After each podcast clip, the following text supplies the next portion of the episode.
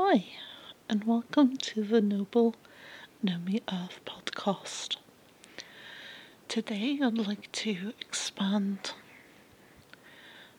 the subject matter that I uh, discussed last week, which is quite related. Uh, last week, we spoke about a 5D ascension and today I would like to discuss the topic of channels. Now, in the GA teachings, um, we have a speaker called Easha, formerly known as Ashayana Deane, and there have been questions in the past about whether she is a channel or not, and the simple answer is no what she does is called Keylontic data streaming.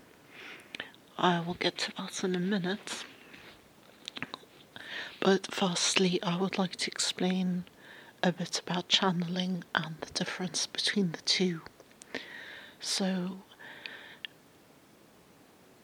the when a person is channeling, what happens is that uh, the channeler or the medium, as some might call it, opens the etheric field and shares it with an entity which comes in to channel. Now, what this does is it basically involves sharing your auric field with another um, being or entity, let's say.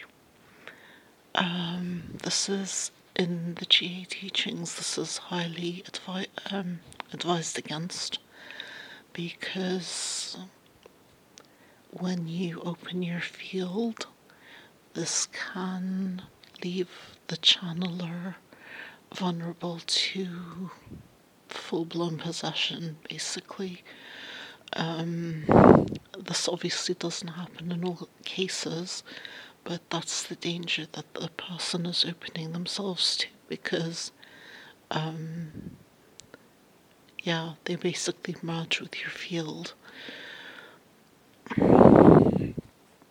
Now, in Keylontic data streaming, what happens is that it it's sort of like getting an email, except that it's a process that is known as direct cognition.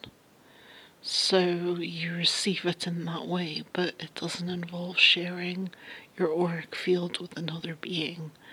And so you remain protected in your auric field. Now, I would like to share an excerpt from the GA teachings from a book written by Easha called Voyagers 1. This is available on the Arhayas website, arhayas.com, A R H A Y A S.com. So, Keylontic communication is a form of data exchange, very different from channeling, in which a pre recording of information in the form of digital data packages called Keylontic symbol codes into one's bioenergetic fields via remote electronic transmissions. So you're not, as I said, you're not sharing your auric field. One of the encoded data has programmed into the bioenergetic field.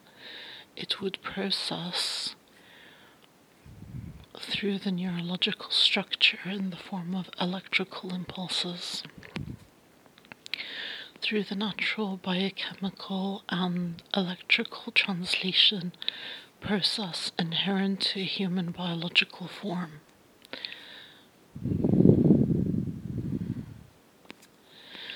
The electronically encoded information would translate into one's native language and appear in one's mind as direct cognition, formatted into either word text or image pictures.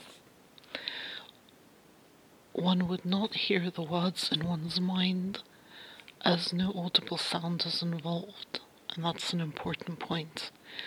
But a stream of worded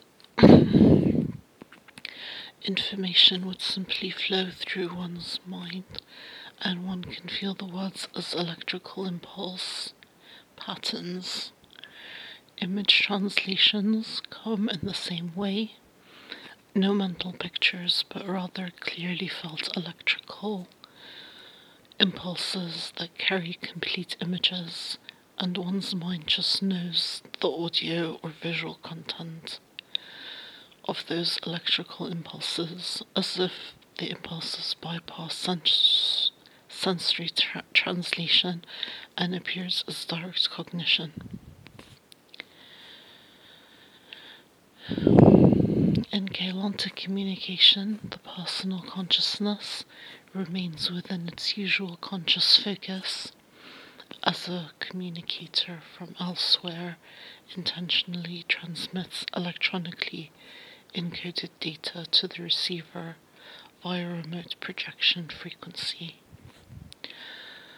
Unlike channeling, which involves merging the personal consciousness with other portions of personal identity, the energy identities of being form other times, places, or dimensions, or the direct absorption of electrically encoded data from the crystalline universal memory matrix.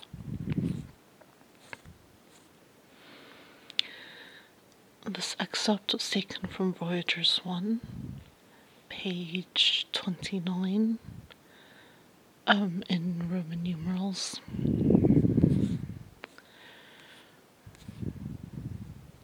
I hope you enjoyed that, and I'll see you next time. Have a blessed day ahead.